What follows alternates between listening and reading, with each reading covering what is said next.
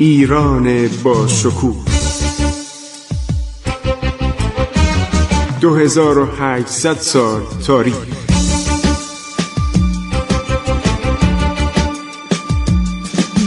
عبور از تاریخ.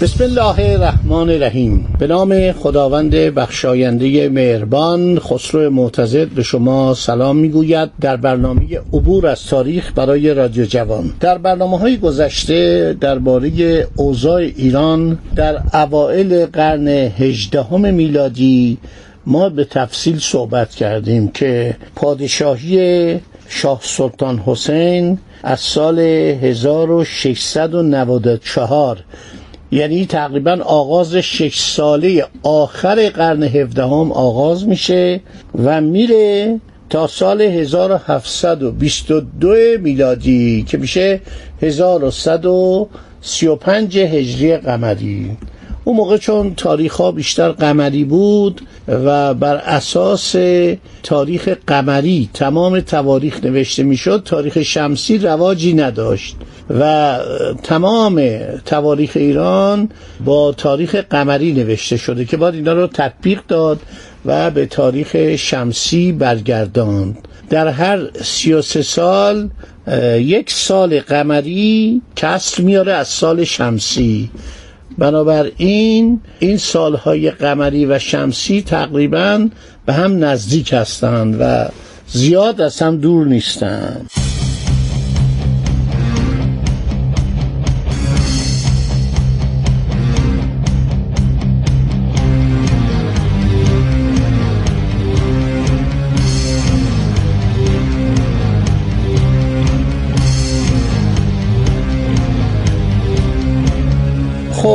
در دوران حکومت طولانی شاه سلطان حسین یعنی از 1694 تا 1722 دولت ایران دوران صلح رو میگذرون. صلح با عثمانی صلح با ازبکان صلح با دولت گورکانی هندوستان که به شهر قندهار نظر داشت. اینا با ما خیلی اختلاف داشتن ولی خب زورشون نمی‌رسید. که مثلا در نواحی شرقی ایران اقداماتی بکنن. ولی دولت گورکانی هند با دولت عثمانی هماهنگ بود. به دلایل مختلف.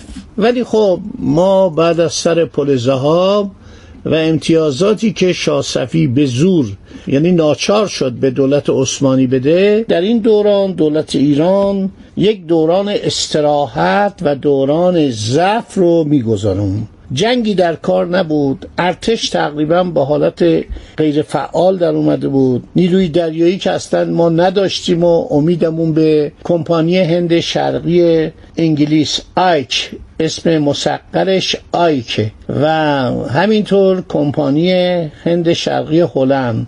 اسم مسقرش واکه. اینا رو تو کتاب می‌بینید تعجب نکنید.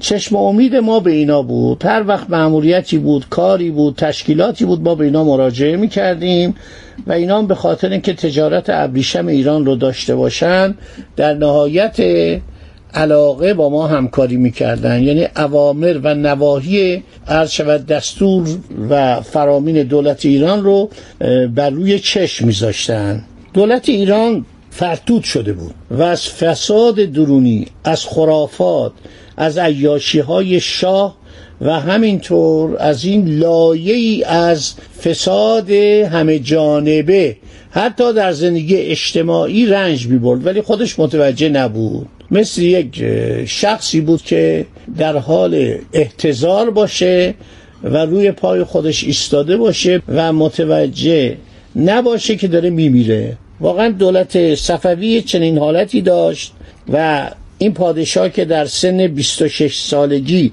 به پادشاهی رسیده بود عیبش این بود که در تمام این سالهای نوجوانی و جوانی خودش در میان حرم سرا به سر برده بود.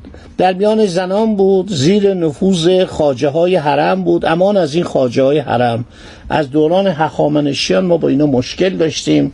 شما اواخر هخامنشیان در تاریخ بخونید ببینید که یک شخص است به نام باکواس خاجه باکواس که این حتی چند پادشاه رو کشت دستور داد شبانه رفتن و اینا رو کشتن.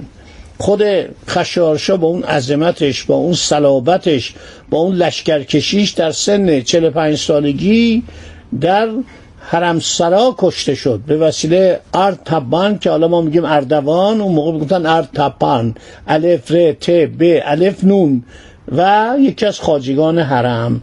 بنابراین این خاجا در حرم ها دست داشتند.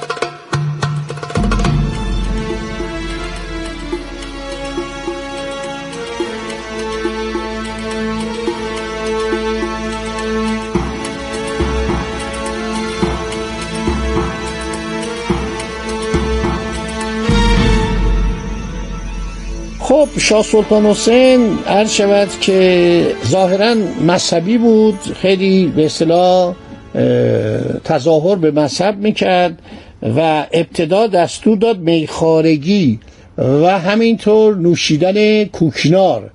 تریاک رو می نوشیدن کوکنار رو می نوشیدن به صورت شربت در می آوردن و چرس و بنگ و اینا همه رو قدغن کرد. ولی متاسفانه به اقوای خاجگان حرم در نوشیدن مسکرات به افراد گرایید. یان اوتس مدیر واک کمپانی هند شرقی هلند که در ایران بوده عرض شود که میگه من از نزدیک اونو دیدم.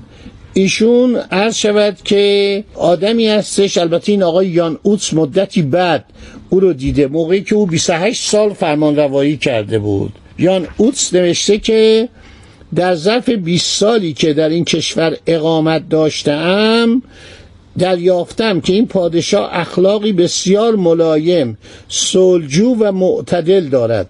به گونه نامعلبول از خونریزی و آدمکشی پرهیز می کند.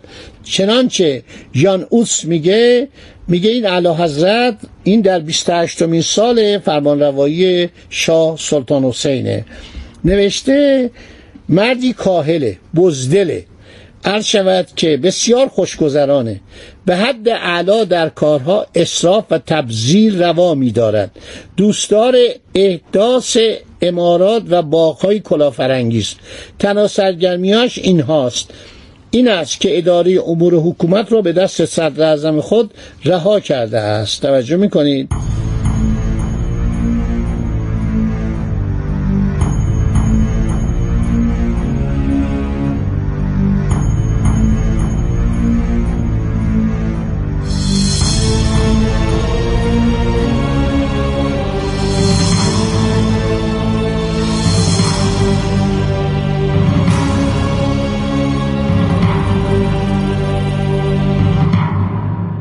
شخص دیگری مانند مرعشی.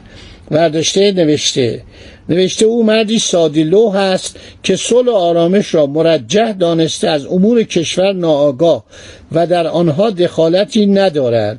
شابه ندارد با واقعیات زندگی مواجه شود.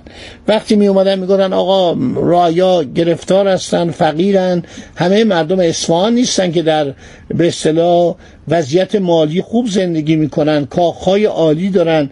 هر شود که می‌گفت اعلی حضرت اغلب دلش می‌خواست که در تنهایی به سر ببره و هر صحبتی که می‌کردن تصمیمی که برای سرنوشت مردم می‌گرفتن شاه سلطان حسین می‌گفت بسیار خوب و زمام قدرت خود را به دست اعتماد و دوله عرض سپرده بود. این اعتماد و دوله آخری فتلی خان داغستانی آدم خیلی خوبی بود آدم بسیار مدبری بود که متاسفانه این درباری ها رمال باشی و چند نفر دیگه نشستن توطعه کردن و گفتن ایشون می‌خواد شاه رو براندازه و فتلی خان داغستانی یک برادرزاده ای داشت به نام لطفلی خان داغستانی.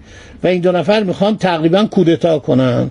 شاه دستور میده ماجراشو براتون گفتم. اول فتلی خان بیچاره رو می‌گیرن کور می‌کنن.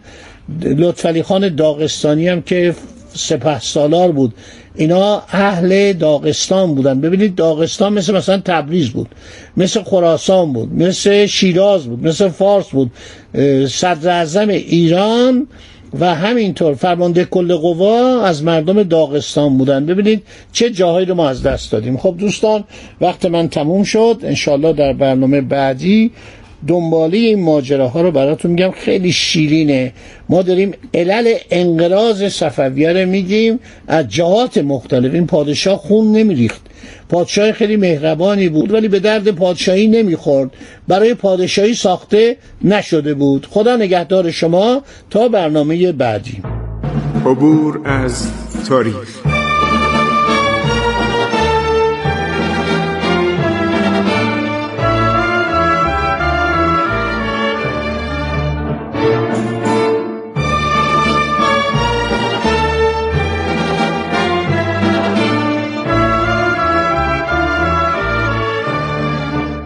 ایران با شکوه. 2800 سال تاریخ. سرگذشت ایران ما به روایت خسرو معتزد.